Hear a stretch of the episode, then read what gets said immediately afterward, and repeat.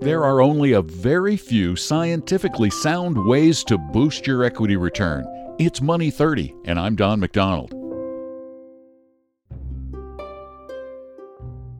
Real investing is and must be based on science.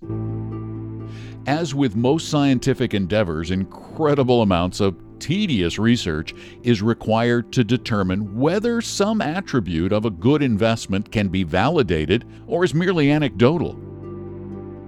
But be careful. Most of what Wall Street sells is based on flimsy science at best. Research going back a bit over 50 years, based on decades of data, has led to what some call the dimensions of return. So far, after massive peer reviewed research, dozens of financial scientists, many of them Nobel Prize winners, have identified just four reasonably well established dimensions of return for the stock market, all of which seem pretty obvious in hindsight, but had to be properly substantiated. Number one, the market itself. There is an equity premium. Because of their additional risk, stocks in aggregate, have dramatically outperformed bonds. The second is company size.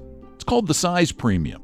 Again, it's risk based. Small company stocks have outperformed large company stocks by pretty wide margins over longer periods of time.